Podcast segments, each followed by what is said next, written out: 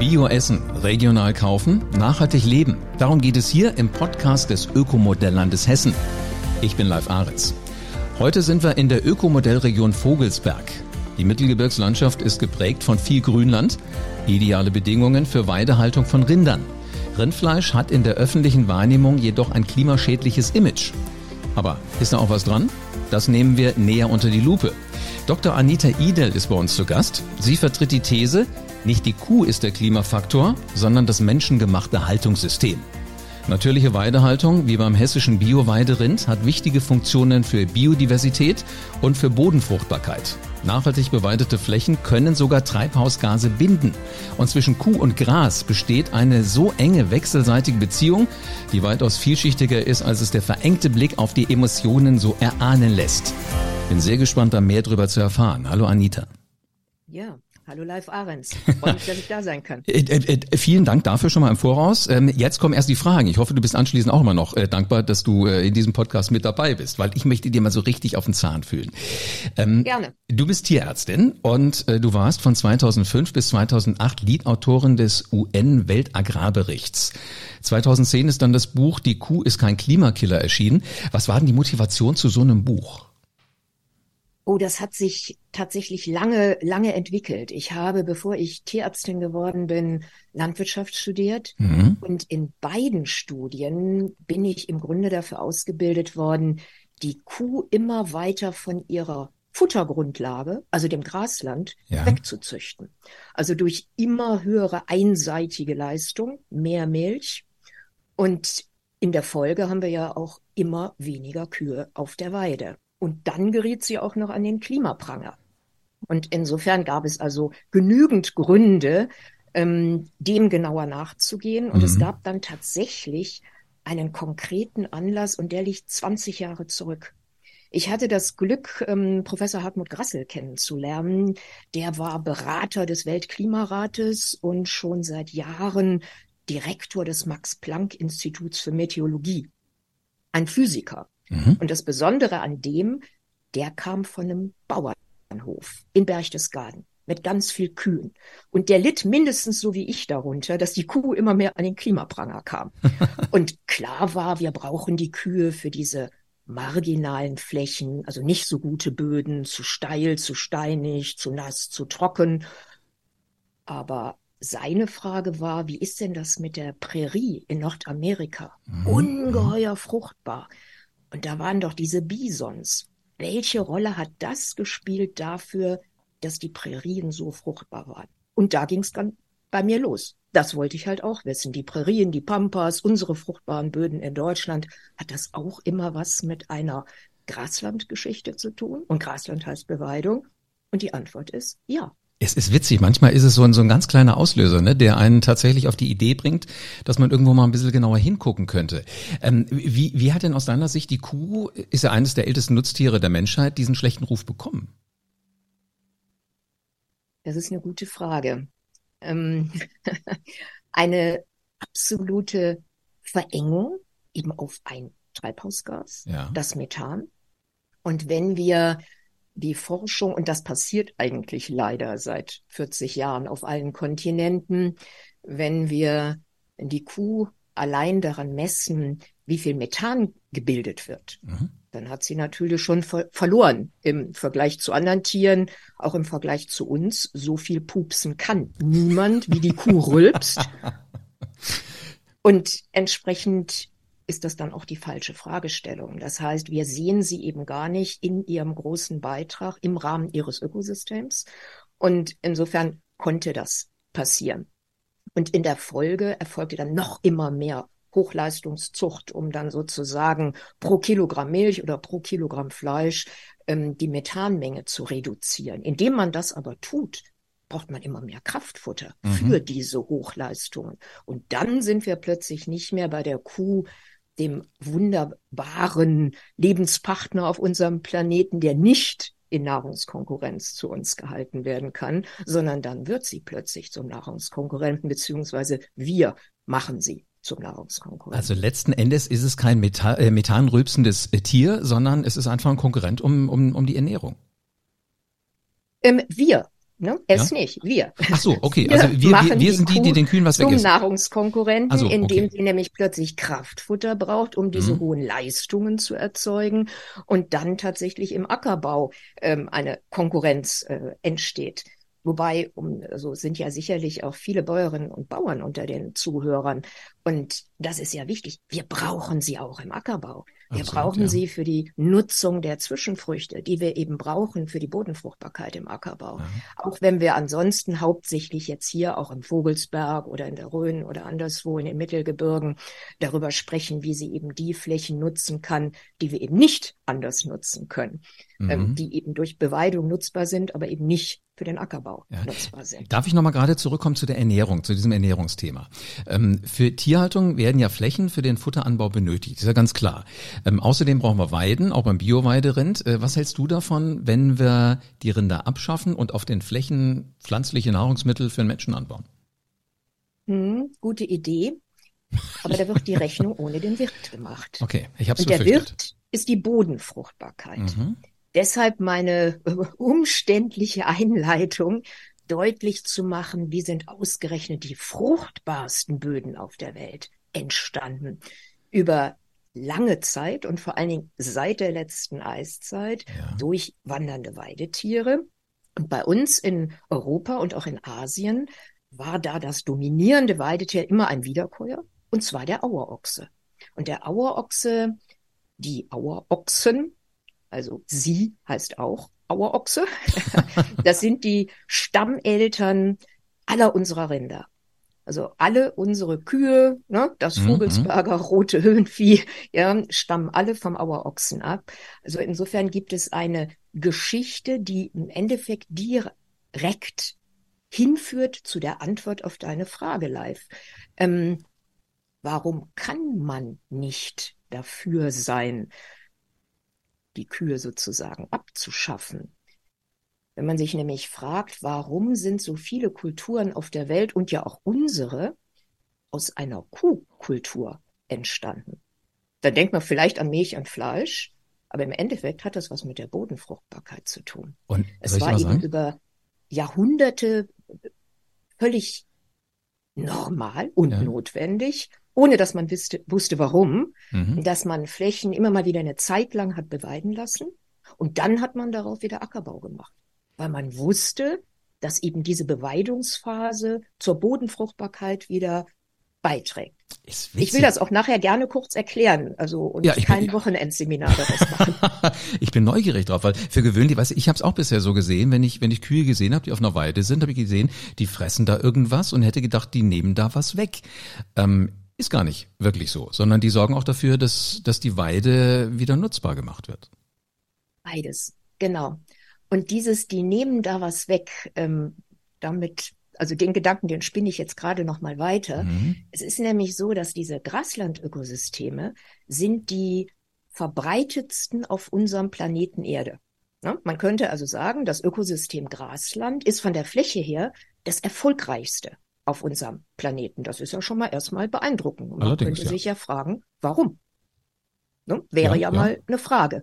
Und jetzt kommt noch dazu, ausgerechnet dieses Ökosystem, das Grasland, von dem wird permanent weggenommen.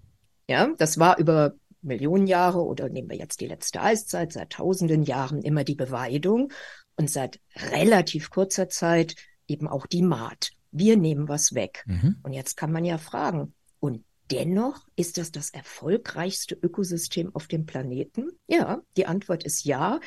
Und das war dann für mich wiederum so ein Forschungsansatzpunkt zu fragen, wieso? Genau. Ausgerechnet die Pflanzen, die sich offensichtlich nicht dagegen wehren, gebissen zu werden, die Gräser. Ausgerechnet die mhm. sind die erfolgreichsten.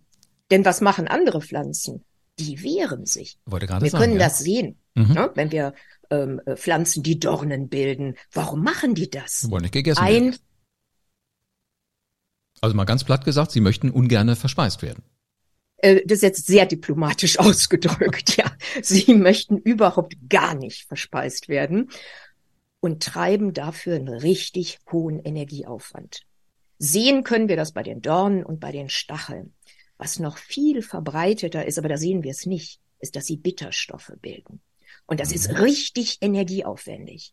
Das heißt, fast alle anderen Pflanzen haben eine, einen Weg gefunden, sich gegen das Beißen zu wehren, ja. bringen dafür einen hohen Energieaufwand, verbrauchen Energie und die Gräser, die sind genau den anderen Weg gegangen. Und da kommt dann dieser Fachbegriff der Koevolution, also der gemeinsamen Entwicklung und dieses über Millionen Jahre und seit der letzten Eiszeit über tausende Jahre, wo sich eben die Gräser und die Weidetiere aneinander gewöhnt haben und letztendlich beide davon profitieren. Es ist ein faszinierendes System. Also du machst das Thema für mich gerade eben mal richtig dolle auf, äh, auf eine Art und Weise, wie ich es noch nie gesehen habe. Ich habe ja vorhin schon im, im Intro auch gesagt, äh, dass das auch was mit den Treibhausgasen zu tun hat. Also eine beweidete Fläche kann das sogar binden. Ähm, in der Vorbereitung habe ich gedacht, was meint sie um alles in der Welt damit? Aber letzten Endes äh, ist das schon durchaus sinnvoll, dass man sich da auch mal Gedanken drüber macht. Also das ist auch gut fürs Klima, gell? Wie funktioniert das? Wie funktioniert das? Ähm, dahinter steckt der berühmte Kreislauf. Und mit Kreislauf ist gemeint der Kohlenstoff, der im Kreislauf unterwegs ist. Das ist jetzt wieder schwierig für uns Menschen. Wir sind Augentiere und wir können das nicht sehen, ja. wie der Kohlenstoff kreist. Mhm. Ein wesentlicher Teil davon ist der Kohlenstoff in der Atmosphäre, das berühmte CO2 und C steht für Carbon und Carbon heißt Kohlenstoff. Mhm. Also das Wichtigste überhaupt, über das wir jetzt hier gerade äh, sprechen im Zusammenhang mit der Kuh, den Kohlenstoff in der Luft, den können wir nicht sehen. Stimmt. Und das macht's schwierig mhm. für unsere Wahrnehmung, mhm. ne? also Augentiere. Und dann gibt es eben diese berühmte Photosynthese, das haben wir alle mal in der Schule gelernt und ich gehe mal einfach davon aus, alle so wie ich haben das nicht so wahnsinnig spannend gefunden. Inzwischen ja, könnte ich mich wochenendweise damit beschäftigen und tue das auch. Denn worum geht es? Dass eben mit der Energie der Sonne die Pflanzen CO2 aus der Atmosphäre aufnehmen. Dann geben sie uns freundlicherweise den Sauerstoff zum Atmen ab. Den mhm. Kohlenstoff behalten sie und bilden damit oberirdische Biomasse, die wir sehen können, unterirdische Biomasse, die Wurzeln und eben gegebenenfalls auch Boden. Und diese Bodenbildung, letztendlich aus dem Kohlenstoff aus der Atmosphäre, der also dann im Boden Humus anreichert, der ist eben besonders ausgeprägt in den Graslandökosystemen, wenn sie nachhaltig beweidet werden. Das finde ich faszinierend. Ähm, äh, wenn wir jetzt über den Kreislauf sprechen, mir fällt gerade noch was anderes ein, was ich auf ähm, Weiden auch häufig beobachte. Vielleicht hat das auch was mit Kreislauf zu tun. Das ist der Kuhfladen. das war jetzt aber ins Schwarze getroffen. Also das ist auch, der ist auch Teil eines Kreislaufs irgendwo. Der gehört genau mit, mit dazu. Ähm, also nebeneinander, ähm, ich nenne es inzwischen die vier Bios. Was brauchen wir Menschen, um auf Dauer auf diesem Planeten Erde weiterhin existieren zu können? Wir brauchen Bodenfruchtbarkeit, das ist die Basisressource. Mhm. Und in dem Zusammenhang steht also einmal die Kuh, dann der Regenwurm, der im Boden Boden macht, dann die Biene, die ist jetzt auch so ein Kuschelfaktor, die sehen wir, die ist wichtig für die Bestäubung. Und genauso wichtig ist der Dungkäfer. Das war also von den vier Bios der vierte.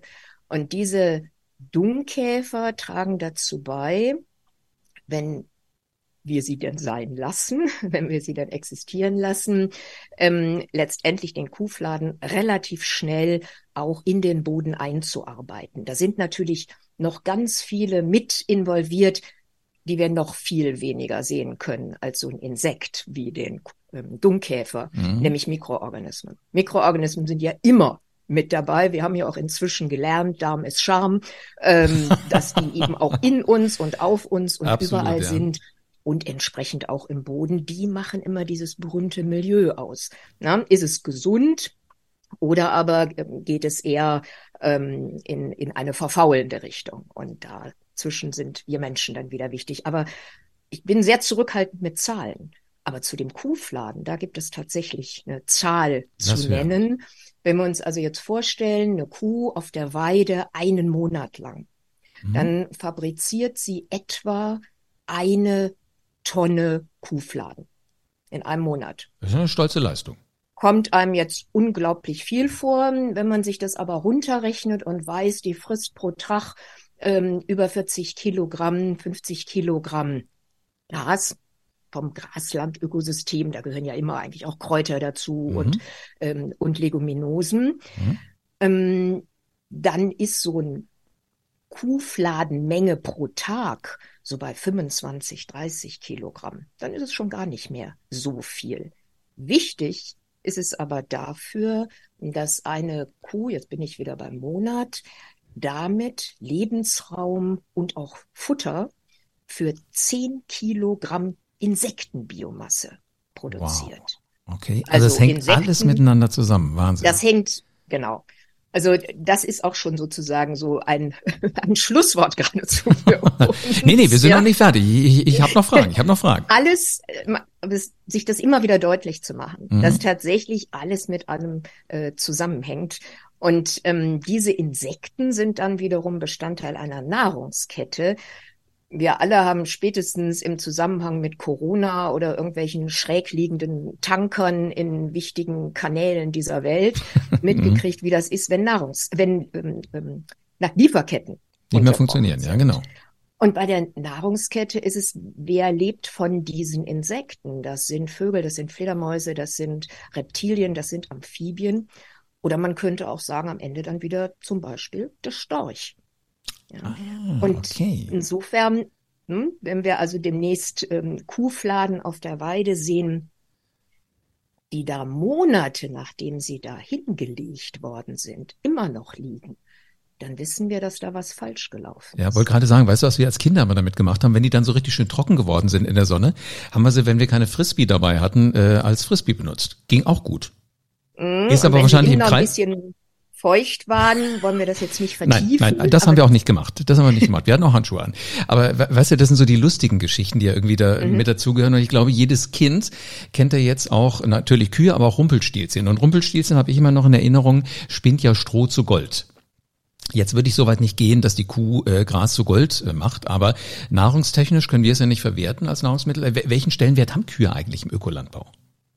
Aus meiner aus meiner Überzeugung einen für die Welternährung unverzichtbaren, denn mhm. wir brauchen von unseren Ressourcen was den Boden betrifft. Und merken das nicht. Ne? Das mhm. kann man sich ja vorstellen. Jetzt gehe ich wieder woanders hin, weil da ist es dann einfacher, sich das vorzustellen. Ich gehe jetzt wieder auf die Prärieböden, wo dann fünf, sechs Meter fruchtbarster Boden ist. Und wenn man da Jahr für Jahr einen Teil von verliert, merkt man das nicht. Aber je weniger man davon hat, desto schneller merkt man das und desto dramatischer ist es eben auch. Das ist die Basisressource. Unsere Basisressource ist der fruchtbare Boden und mit dem zusammen hängt ja dann auch schon wieder ein Kreislauf, der Wasserkreislauf. Also nur gesunde, fruchtbare Böden, ja. vielfältig, biologische Vielfalt hast du erwähnt eingangs, sind in der Lage, tatsächlich Regen, wenn er denn fällt, mhm. auch aufzunehmen, erstens, und wie einen Schwamm zu speichern, zweitens, und dann auch genau solche Poren durch die Lebewesen im Boden sich bilden, wo die Pflanzen dann auch drankommen.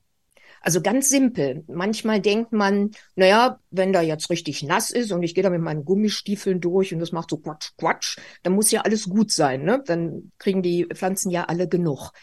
Nein, es braucht bestimmte Poren. Die einen sind zu groß, dann rauscht das Wasser da durch. Die anderen sind zu klein.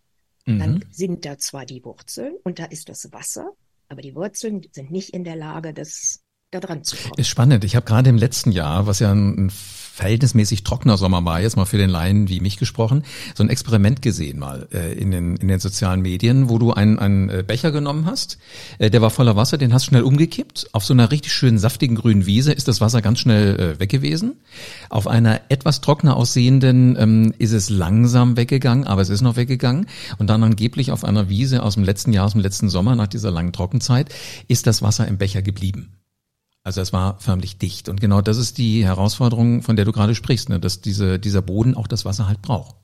Ja, und dafür sind eben die Lebewesen mhm. ne? und ein Großteil von denen, die wir wieder nicht sehen, ja, in, okay. im, im Boden verantwortlich. Und es geht bei allem um biologische Vielfalt. Also wenn wir uns jetzt wieder überlegen, wie sind unsere Wiesen, unsere Weiden, wie ist das Dauergrünland mal entstanden durch eine unglaubliche Vielfalt unterschiedlicher Gräser, unterschiedlicher Kräuter und ähm, auch unterschiedlicher Leguminosen.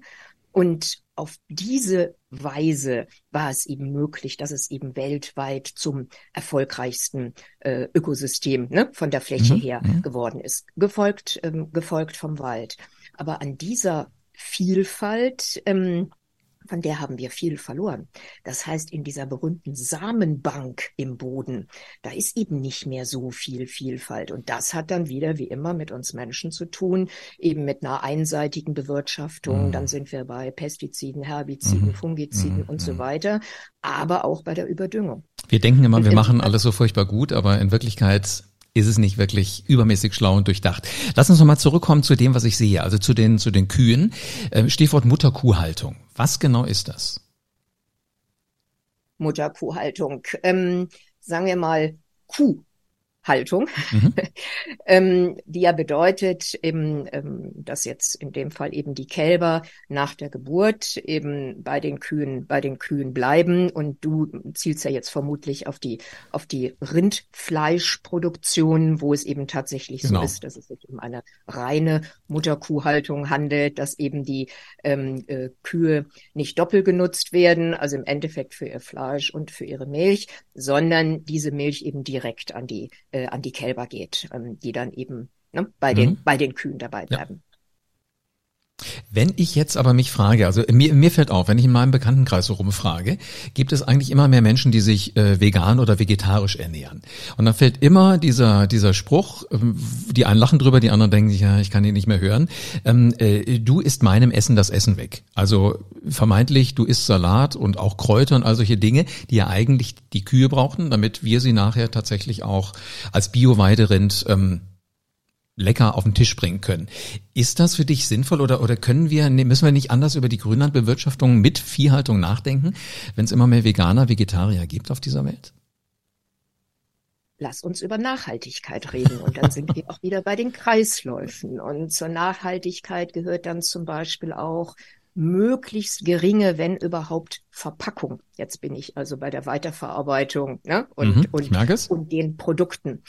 Ähm, in Bezug auf die Basisressourcen sind wir also bei der Bodenfruchtbarkeit, beim Wasserkreislauf, bei der biologischen Vielfalt, hängt alles zusammen, weshalb eben auch die Biodiversitätskrise und die Klimakrise zusammenhängen und die Antworten darauf dieselben sind, also die mhm. Notwendigkeiten, ne, was so ein nachhaltig bewirtschafteter ähm, Boden, Boden braucht.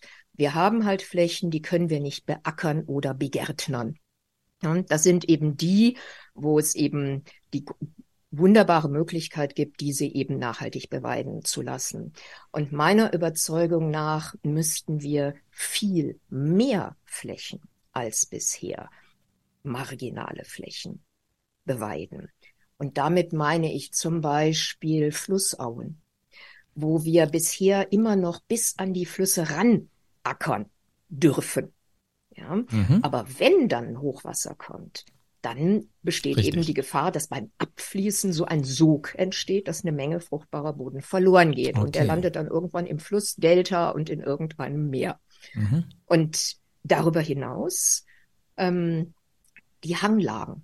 Wir haben halt im 20. Jahrhundert die Techniken entwickelt, mit denen wir irgendwie so auch noch den fast steilsten Hang beackern können.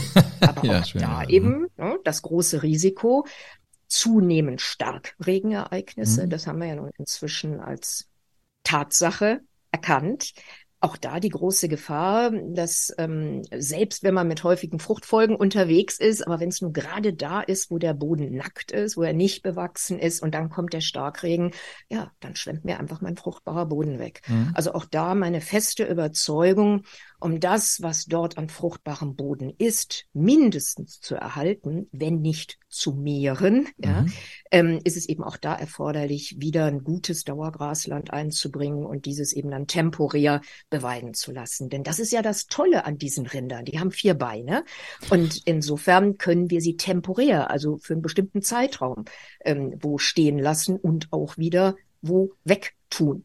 Ja, Anita, was würde denn aus deiner Sicht passieren mit unseren Landschaften, wenn wir jetzt keine Tierhaltung mehr hätten? Es würde in geringem Ausmaß möglich sein, einen organischen Dünger, Grünschnitt zu nutzen, um Bodenfruchtbarkeit so einigermaßen zu erhalten. Aber wenn ich mir jetzt vorstelle, ich habe jetzt hier, also das geht im Kleinen, um das gleich zu sagen, das geht mhm. in kleinem Maßstab. Ich kenne fantastische Menschen, Männer und Frauen, eine berühmte Frau in Österreich mit inzwischen Mitte 80, äh, die macht seit 40 Jahren veganen Garten. Fantastisch. Und die kann das wirklich. Und auf kleiner Fläche ist das möglich. Aber für eine größere Fläche muss ich dann aus einem wesentlich größeren Umgebung, ja, an mhm. Kilometern, mein Dünger heranschaffen. Okay. Dann fehlt er aber dort, wo ich ihn herhole. Mhm. Bisher ist das noch okay, weil eben vielerorts so ein Grünschnitt gar nicht verwendet wird, mhm. sondern irgendwo vor sich hinrottet oder wenn es noch schlimmer kommt, verbrannt wird. Aber das ist ja nicht die Lösung. Ähm, jetzt muss ich ja endlich mal positiv sagen, wie tragen denn die Kühe letztendlich zur Bodenfruchtbarkeit bei? Ja? Absolut, ähm, ja. Ähm, es ist so, und das ist auch ähm, in der Wissenschaft äh, äh völlig, äh, völlig klar, dass über 80 Prozent der Bodenbildung stammt aus Wurzelbiomasse, also aus Wurzeln. Mhm. Und wenn man das weiß, dann ist es naheliegend, und das ist auch immer noch in den Köpfen vieler Bodenforscherinnen und vieler Klimaforscherinnen, ähm, dass deshalb doch so sein muss, dass der Wald am meisten zur Bodenfruchtbarkeit beiträgt. Weil natürlich ist unter so einem Hektar Wald mehr Baumwurzelbiomasse als unter einem Hektar Grasland Graswurzelbiomasse ist. Mhm. Und da kommt genau dann der, der zweite Aspekt dazu. Es geht nicht nur um die Biomasse, sondern es geht auch um die Qualität dieser Wurzeln. Denn wo findet Bodenbildung statt? Immer am Ende von den Wurzeln. Also am Ende, wo es ganz fein wird. Man spricht auch von Haarwurzeln. Also ganz unten drin. Ganz unten, ähm, ähm, muss nicht ganz unten sein. Ich kann auch ein flach wurzelndes Gras sein ja. und dennoch dann, ne, Das sind die, die gehen kurz unter die Grasnarbe und gehen dann in die Breite, ne? Auch, auch das gibt okay. es, ja. Entscheidend ist aber, dass jeweils am Ende solch einer mhm. Wurzel eben dann die Gräser, deren Charakter besteht darin, Feinwurzler zu sein. Und das ist der Grund, warum die Graslandökosysteme weltweit bei ähnlicher Fläche wie der Wald weltweit mehr zur Bodenfruchtbarkeit beitragen als der Wald. Wenn man nämlich schaut, insgesamt Graslandökosysteme, Waldökosysteme, dann ist in den Graslandökosystemen mehr Kohlenstoff gespeichert als in den Waldökosystemen. Und Ökosystem meint hier das, was wir oberirdisch sehen, Baum, Gräser, und das, was wir unterirdisch nicht sehen, die Wurzeln, und aber eben auch der gebildete Boden. Und wenn man jetzt nur den Boden nimmt, wieder Weltmaßstab und ohne Wurzeln, mhm. also ohne Pflanzenbiomasse, dann ist in den Graslandökosystemen 50 Prozent mehr Kohlenstoff gebunden als in den Waldökosystemen. Wahnsinn, wie das, das alles zusammenhängt. Eine Folge dieser, dieser Fähigkeit und ja. ich freue mich, also natürlich über unser heutiges Gespräch, mhm. weil es steht für mich in einem Rahmen von ganz vielen Gesprächen, wo ich jetzt gerade aktuell die Möglichkeit habe, diese Zusammenhänge zu vertiefen, zu verdeutlichen und eben auch die sehr wohl vorhandene wissenschaftliche Literatur dazu aufzubereiten. Absolut, ja. Also bitte schrei das raus, weil ich finde es auch so spannend. Es macht Spaß, dir zuzuhören. Ähm, wenn wir jetzt mal auf ein Fazit kommen, wie verändert sich denn die Klimabilanz von Rinder durch Weidehaltung? Also der Klimakiller ist immer der Mensch. Ja, das mhm. ist mir ganz wichtig mhm. zu sagen, auch mhm. wenn es so entscheidend vom Fütterungssystem äh, abhängt. Aber wer stellt die Kuh in das eine oder das andere Füttersystem? Das sind wir Menschen. Ja? Mhm. Und in dem Augenblick, äh, wo wir eben, ne, also es ist eben ein, ähm, ein vielfältiger Zusammenhang in dem Augenblick, ähm, wo wir eben eine nachhaltige Beweidung und um das jetzt, damit das nicht verloren geht, auch dazu zu sagen, in den nächsten Tagen ist wieder die Agrarministerkonferenz und da wird es um Beweidung geben. Es gab also selten so viel Zusammenschluss von Ökoverbänden, von der Arbeitsgemeinschaft Bäuerliche Landwirtschaft und anderen mit der Weidehaltung verbundenen äh, Verbänden, die eben fordern, wir brauchen Unterstützung für die Weidehaltung, weil das ist nicht mal ebenso mit links gemacht. Es mhm. ist mehr Aufwand. Es ist Ne? Es ist Arbeit. Und von daher gesehen gehört die auch honoriert. Und wenn wir beide und auch unsere Zuhörerinnen wollen, dass es dabei bleibt, dann müssen wir dazu auch weiterhin eben uns, uns entsprechend äußern und dann eben genau diese Potenziale, nach denen du jetzt nochmal gefragt hast, ähm, dann eben auch, äh, dann eben auch formulieren. Und wir haben eben über eine nachhaltige Beweidung die Möglichkeit, die biologische Vielfalt zu fördern oberirdisch, unterirdisch und die brauchen wir für die Bodenbildung. Sehr spannend. Und ohne Bodenbildung ist alles nichts. Mhm. Ja, das geht, wenn wir vom äh, von der Substanz zehren, aber nochmal, dann machen wir die Rechnung ohne den Wirt, wenn wir meinen, das ginge auch ohne das. Mhm, ich merke das schon. Nein. Also es macht unglaublich viel Spaß, dir zuzuhören. Jetzt kann man aber ja auch lesen und ich habe dein Buch hergenommen und kennst du den Moment, du schlägst ein Buch auf und auf einmal bleibst du hängen? Liest den Satz nochmal, liest den nochmal und du merkst, du willst gar nicht weiterlesen, du musst erstmal drüber nachdenken. Das ist so der normale Weg. Jetzt habe ich dich ja heute hier und jetzt kann ich mal fragen. Also in deinem Buch habe ich zum Beispiel den Satz gefunden, Seite 83 ist es. Äh, es setzen inzwischen Menschen unterschiedlicher Herkunft und Ausbildung auf Beweidung und Produkte aus Gras und Heu. Erforderlich ist eine langfristige Kooperation mit dem Handwerk und weiteren regionalen Akteuren, ebenso wie die mit den Konsumentinnen der Produkte aus nachhaltiger Weidehaltung. Ich habe mich gefragt, was genau meinst du damit?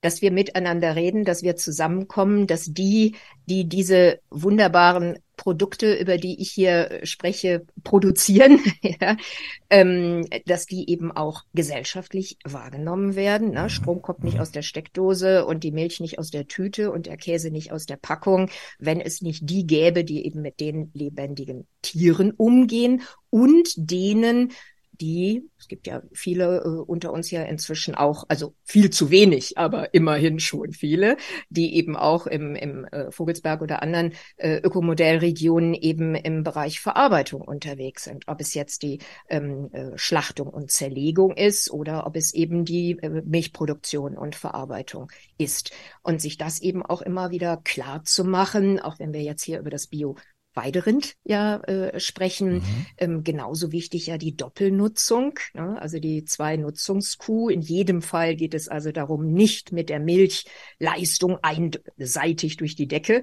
äh, zu gehen. Und dann braucht es jeweils ein, eine gute Verarbeitung und dann eben auch noch eine gute Vermarktung. Wahnsinn. Klingt also, alles nach einem durchdachten System und ist wahrscheinlich auch wieder ein Kreislauf. Ähm, übrigens, äh, den Kreislauf werden wir weiterspinnen, weil dieses Thema werden wir demnächst nochmal in einer weiteren Folge auch aufgreifen. Anita, vielen Dank für wirklich eine extrem spannende Podcast-Folge für uns hier. Gerne, Lars. Ein weiteres konkretes Beispiel, ich habe es gerade schon angesprochen, wird es demnächst geben. Da geht es auch um Grünlandstandorte durch Weidetiere und wie die erhalten werden. Und wie diese besonderen Leistungen der Landwirtinnen und Landwirte honoriert werden können, beleuchten wir in der nächsten Folge schon. Anhand eines übergreifenden Projekts der hessischen Ökomodellregionen. Es geht um hessische Bio-Weiderinder. Also jeder, der den Podcast abonniert hat, bekommt Nachricht, wenn die Show online ist. Und wenn du dann draußen jetzt Appetit bekommen hast und mehr hören willst, mehr Episoden in dieser Art, findest du auf Ökomodell modellland-hessen.de. Das packen wir in die Shownotes, schau da gerne mal vorbei. Und deinen Themenwunsch, den hätten wir auch gerne. Wenn du Lust hast auf mehr solche Menschen wie Dr. Anita Idel, dann äh, nix wie her damit. Einfach in den Shownotes auf die Mailadresse klicken und schon kannst du deine Frage herschicken. Bin jetzt schon gespannt, was du so alles wissen willst. Und dann hörst du hier im Podcast die Antwort von solchen spannenden Menschen eben aus der Praxis. Also von LandwirtInnen, von VerarbeiterInnen und von VermarkterInnen. Du wirst alle kennenlernen und du wirst deren Perspektive hören. Und ich kann dir versprechen, es ist mindestens so spannend wie diese Show, die du jetzt gerade gehört hast. Alles Menschen mit individuellen Erfahrungen und einer ganz persönlichen Geschichte. Das wird eine Reise quasi wieder vom Acker bis zu deinem Teller. Und damit du keine einzige Folge verpasst, abonniert diesen Podcast am besten jetzt.